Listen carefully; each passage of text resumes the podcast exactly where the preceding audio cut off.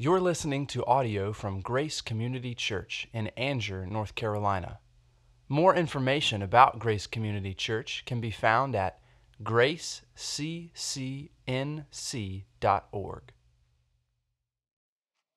Well, good morning, Grace family. It's good to be here in the house of the Lord. Jeff uh, Kelly prayed for our team that's leading the service this morning before um, we began, about 30 minutes before the service time. We usually gather and pray. And he just prayed, Thank you, God, that we're not out doing whatever we want to, but you have directed our lives. What a beautiful prayer. I've been thinking about this very thing last few days. Um, I was saved when I was 18 years old, and perhaps that was such a good thing because I was all in, and it just didn't ever occur to me that you should not give 10% of your gross income and everything that you get to the Lord. And but occasionally you think about, well, what could I do with that money? You know, I I, I don't even go there because why would you even think about it? Why would you think about watching anything, doing anything, saying anything that you can say if you belong to Jesus? It is Christ in you.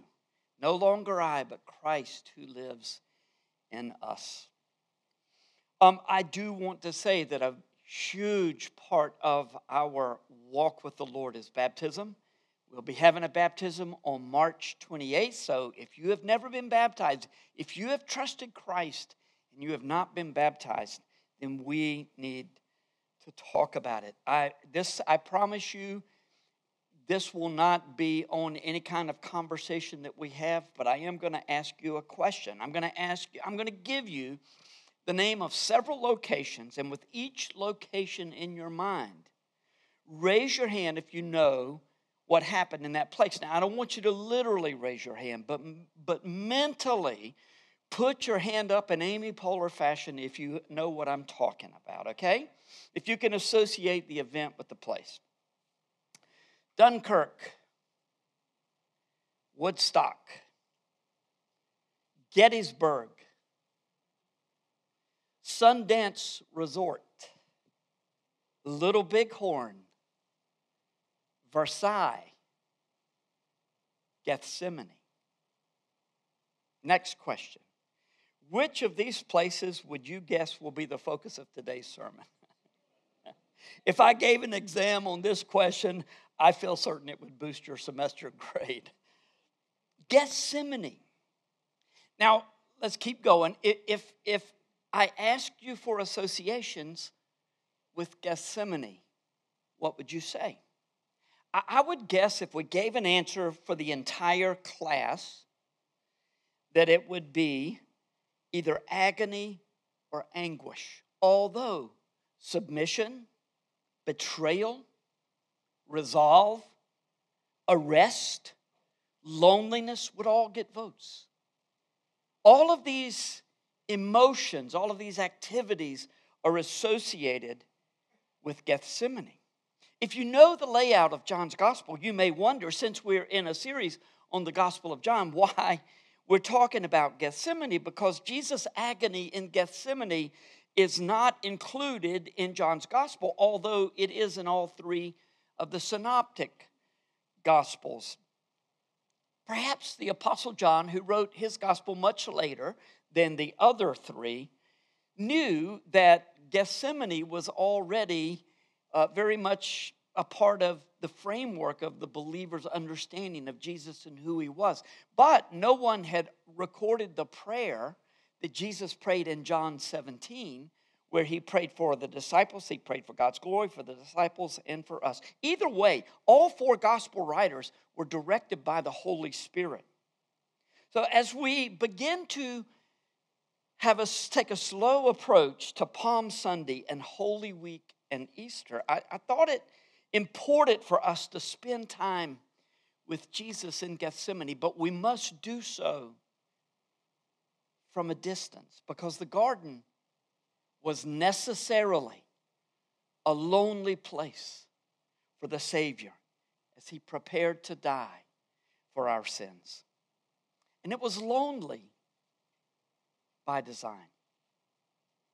Our text this morning is Matthew 26, verses 36 to 46. We will return to John next week to read about Jesus' arrest and his trial, both uh, before the Jewish leaders and Roman authorities. But this morning, we will stand at the edge of Gethsemane. I will be reading from the English Standard Version, and it is our custom to stand, so I'll give you a head start on standing at Gethsemane. If you would, please stand. Matthew 26, beginning with verse 36. Then Jesus went with them to a place called Gethsemane, and he said to his disciples, Sit here while I go over there and pray. And taking with him Peter and the two sons of Zebedee, James and John, he began to be sorrowful and troubled. And he said to them, My soul is very sorrowful, even to death. Remain here and watch with me. And going a little farther, he fell on his face and he prayed, saying, My Father, if it be possible, let this cup pass from me. Nevertheless, not as I will, but as you will. And he came to the disciples and found them sleeping. And he said to Peter, So, could you not watch with me one hour? Watch and pray that you may not enter into temptation. The spirit indeed is willing, but the flesh is weak. Again, for the second time, he went away and prayed, My father, if this cannot pass unless I drink it, your will be done. And again he came and found them sleeping, for their eyes were heavy.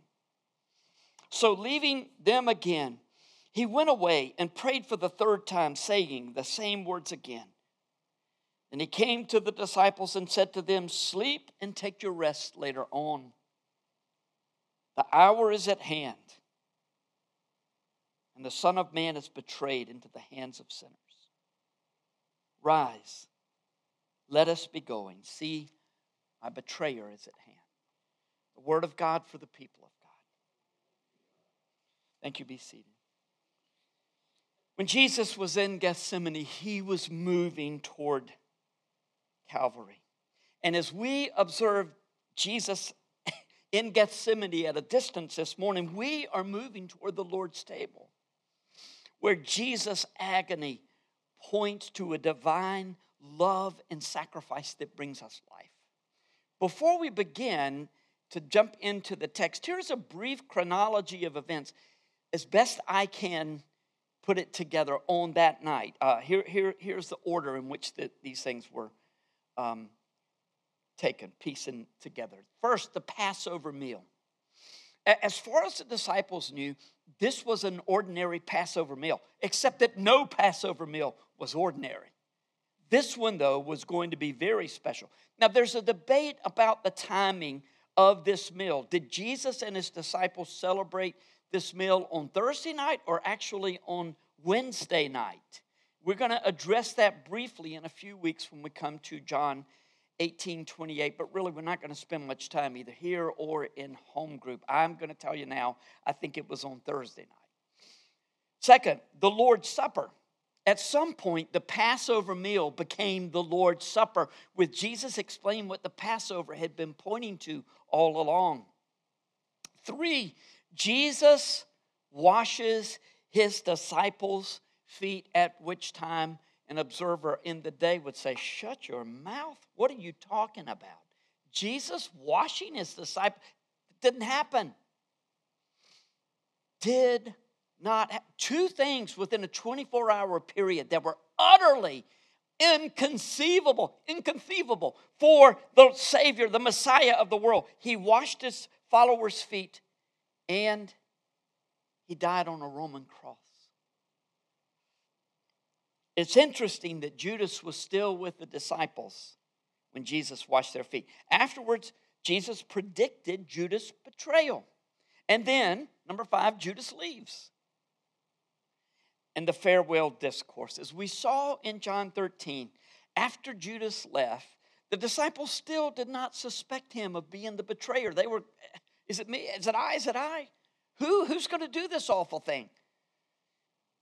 But it was almost as if Jesus breathed a sigh of relief. And it was then that the marvelous teaching we know as the farewell discourse was shared.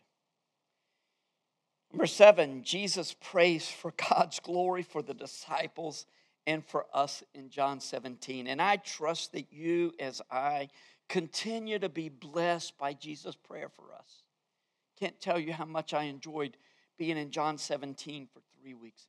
Number eight, the agony in Gethsemane. After he prayed for the disciples in John 17, he crosses the brook Kidron and begins to pray in agony to his father.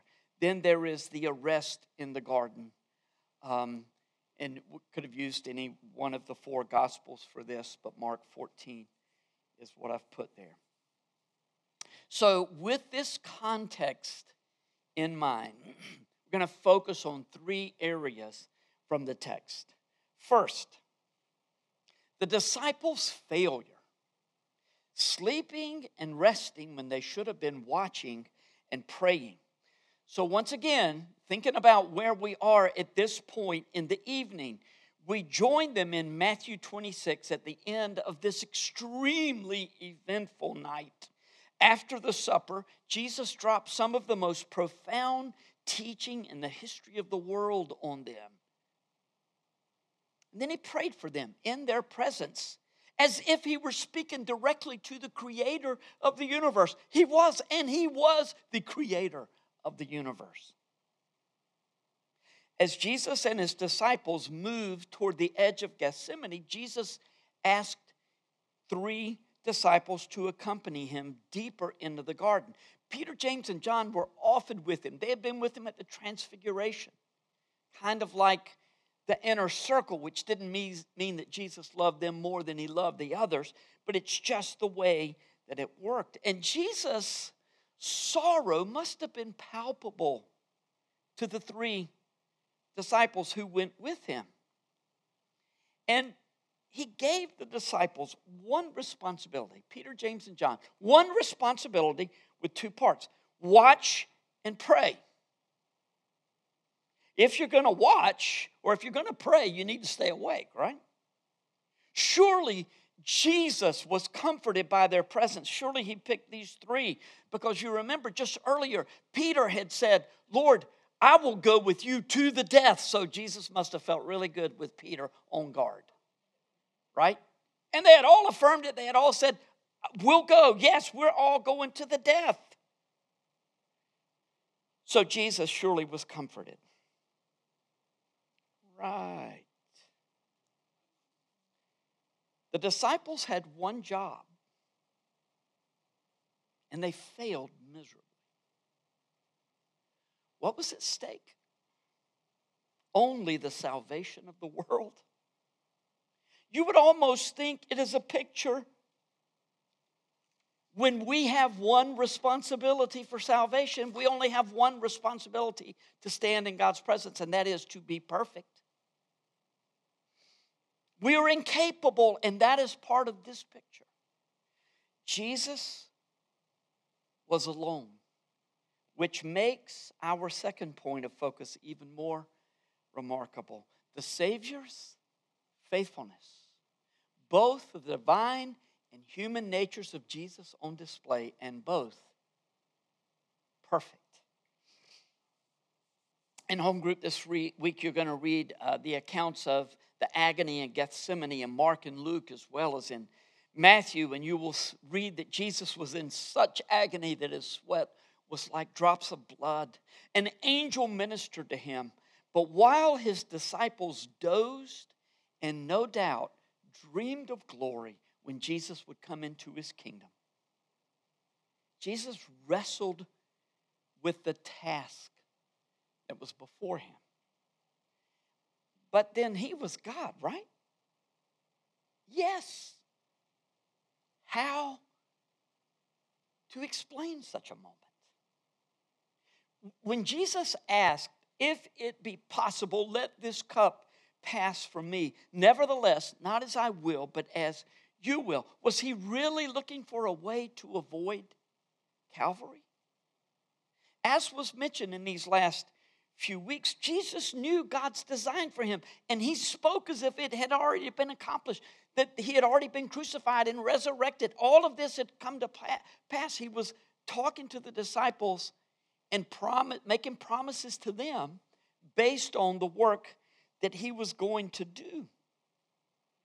Jesus was committed, fully, completely committed to following God's will. We may get in the direction of understanding by learning as much as we can about the two natures of Jesus, really complex um, doctrine, but still, it helps if we think of the, the, the Trinity as three persons with one nature. But Jesus is one person with two natures. Get it? Trinity, one nature, three persons. Jesus, one person, two natures, divine and human.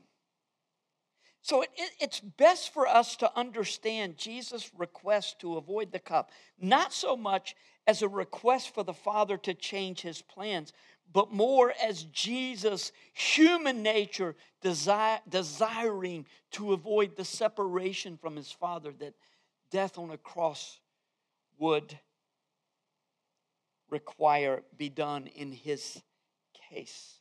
Jesus had had perfect fellowship with his Father from before eternity past, for all eternity, that way and that way. He, he had it all along. You don't know what perfect relationship is. Oh, you may know what it's like. Perfect fellowship is like in the first week or two when, you know, you're walking around gaga toward him or her. But after that, you know, we, we don't know what perfect relation. He'd had it for all eternity. And he was about to walk to the cross, carrying his own cross, die for our sins, and the Father would turn his face away. But asking if it's possible, let this cup pass from me. You've been in a similar place, haven't you? You know that your life is going down a path that is difficult. Maybe it's health, maybe it's economic, maybe it's relational. And, and you express your desire for God to change the trajectory of your life or the life of someone that you love. But in the end, you submit to God's will. And Jesus' struggle was like that, except that it was nothing like that. There is nothing in our frame of reference to know the loneliness and agony that Jesus experienced in Gethsemane. He was not only faithful for himself, Jesus was faithful for those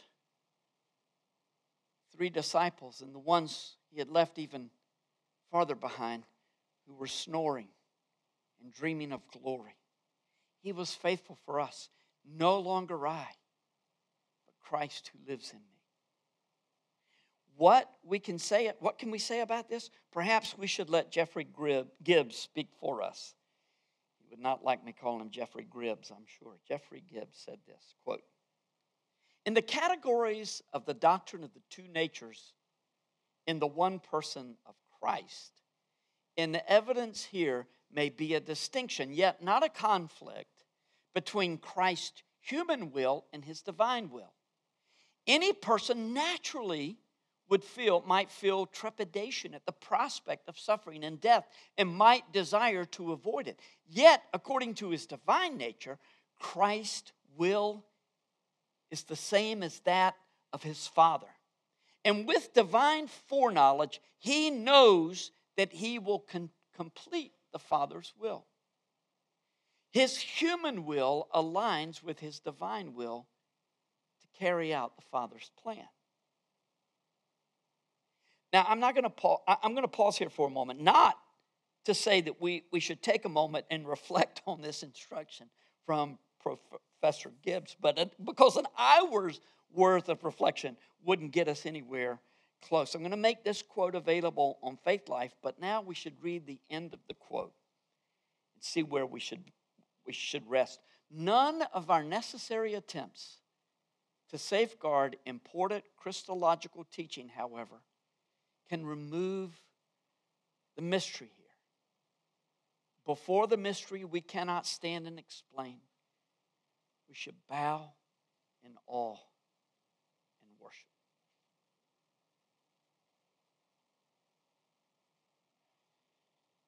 Our last point the cup of God's wrath. Only Jesus could drink this unique cup in the place of sinners, and he resolved to do so in perfect obedience to the Father. It is not our faithfulness that captures God's attention and brings us into his family. Indeed, we are faithless like the disciples. It is Jesus' faithfulness to fulfill the Father's plan to die for us that gives us relationship for God when we cry out for forgiveness of sins. And we place all of our trust, all of our full weight on Jesus' sacrifice for our salvation. A whole lot to say about the cup that Jesus would drink, but the short version is while the Old Testament spoke of the cup of the Lord's blessing, most of the time when you see the cup referred to in the Old Testament, it's God's divine wrath that is going to be poured out on his enemies and even on his people when they walk away from him. It was the same cup of God's wrath that the human nature in Jesus desired to avoid, but his will, being the same as that of the Father, knew that he would drink this cup to the dregs. What makes the cup of wrath, this cup of wrath, unique is that it involved the full and complete punishment of sin for those who would receive Jesus' sacrifice as payment for their sins. It's the cup that Jesus had raised at the Passover meal along with the broken bread that will become known as the Lord's Supper. And so, as we now approach the table, as we are commanded and privileged to do, I want to ask you before we partake of the elements. Um, well, I'm going to add one more layer of understanding before we partake, but I want to ask you to go ahead and get your. This is the last week. Uh, Scott Chambly has Uh, assured me that it's the last week these hard to open packets. Looks like we're pretty close to the end of these. But you may as well go ahead and start getting the top little layer off to get to the bread. But as you are preparing for this, do not, please do not miss what I'm about to say. God relates to his people through covenants or agreements that facilitate relationships or a relationship between two parties. You may remember from Genesis 15 that God made a covenant with Abraham in a way that seems strange to us, though Abraham would have understood perfectly. God came to old man Abraham and told him that he would have more offspring than he could count in the sky, stars in the sky. Abraham believed God, and God credited Abraham with righteousness because of his belief. Then there was a bizarre, or to us anyway, ceremony that sealed the agreement. And God's actions were based on the treaties of the ancient Near East known as suzerain treaties. Now, if you've been here for a while, you may have heard this once, two, three times, maybe even. Um, but if you've come in the last year or two, you, you may have never heard this, and it's important to understand the context for that agreement between God and Abraham that we know as the Abrahamic covenant. In such agreements, two kings would make a covenant, and then they would seal their agreement or their treaty um, in a ceremony or at a ceremony that included a meal. We signed treaties, they ate a meal, but not just any meal. These agreements were usually carried out between two kings not of equal strength. Uh, these kings were like our mayors. You know, it's not king of a, of a whole nation, it's like a king of a small town, this king and that king. The king of Angier, say, would go to the kings of Lillington and Buies Creek at different times and say to them, Let's make a covenant. Here's a good deal. You send me $1 million a year, and if the king of Fuquay-Varina attacks me, you come and help me. If the king of Dunn attacks you, I'll come and help you. Now, if you refuse to agree to these generous terms that I am offering you, I may be forced to take action. I'm not saying, I'm just saying. It would be that kind of understanding. The agreement was then sealed with a ceremony where animals would be, cut in half and placed in two rows with a path down the middle. The weaker of the two kings would then walk through the pieces of the animals and say, If I refuse to keep the terms of this covenant, then may be done to me what has been done to these animals. That's a pretty graphic picture, right?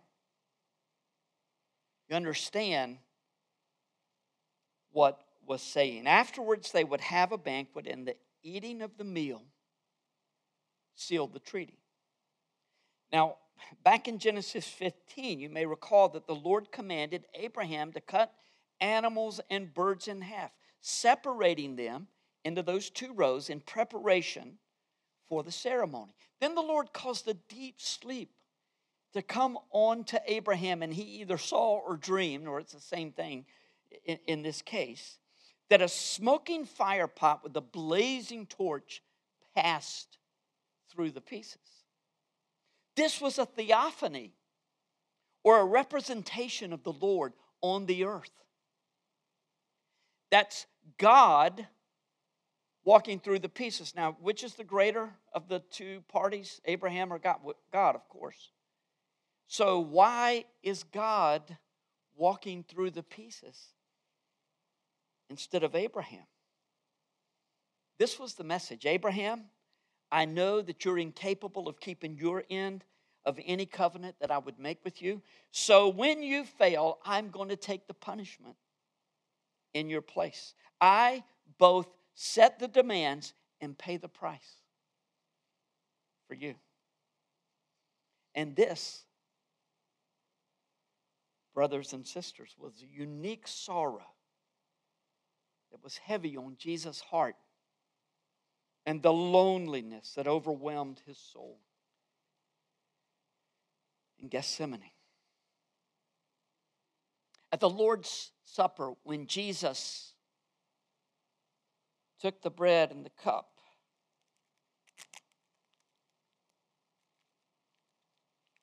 he was about to walk through the pieces. Please take your packets as we observe Jesus' sorrow and loneliness while at the same time we celebrate God's love for us, the glory of which shines brightest in Jesus' death on the cross. In, in many ways, when Jesus said, Oh, Father, if there's any way, let this cup pass from me, the Father's silence indicated his love for us the highest level. Father, as we come to you at the table, albeit differently than we typically do,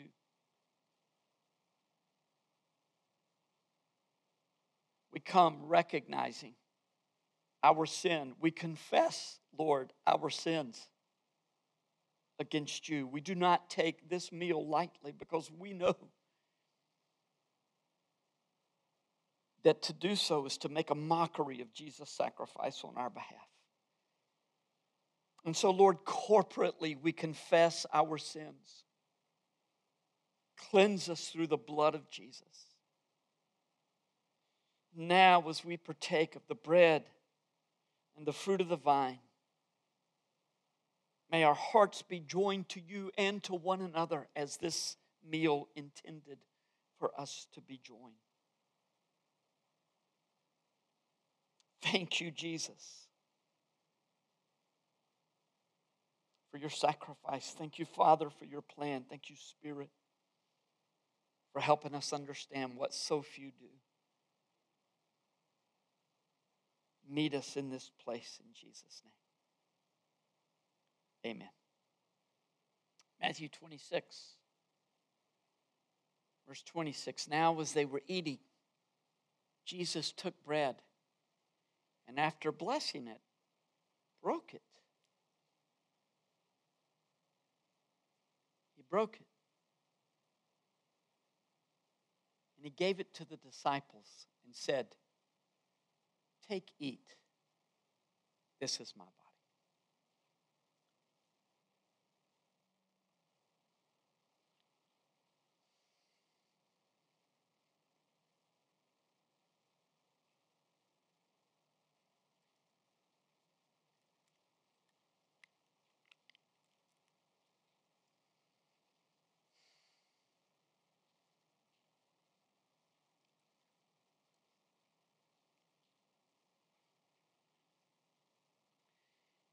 And he took a cup. And when he had given thanks, he gave it to them, saying, Drink of it, all of you. For this is my blood of the covenant, which is poured out for many for the forgiveness of sins.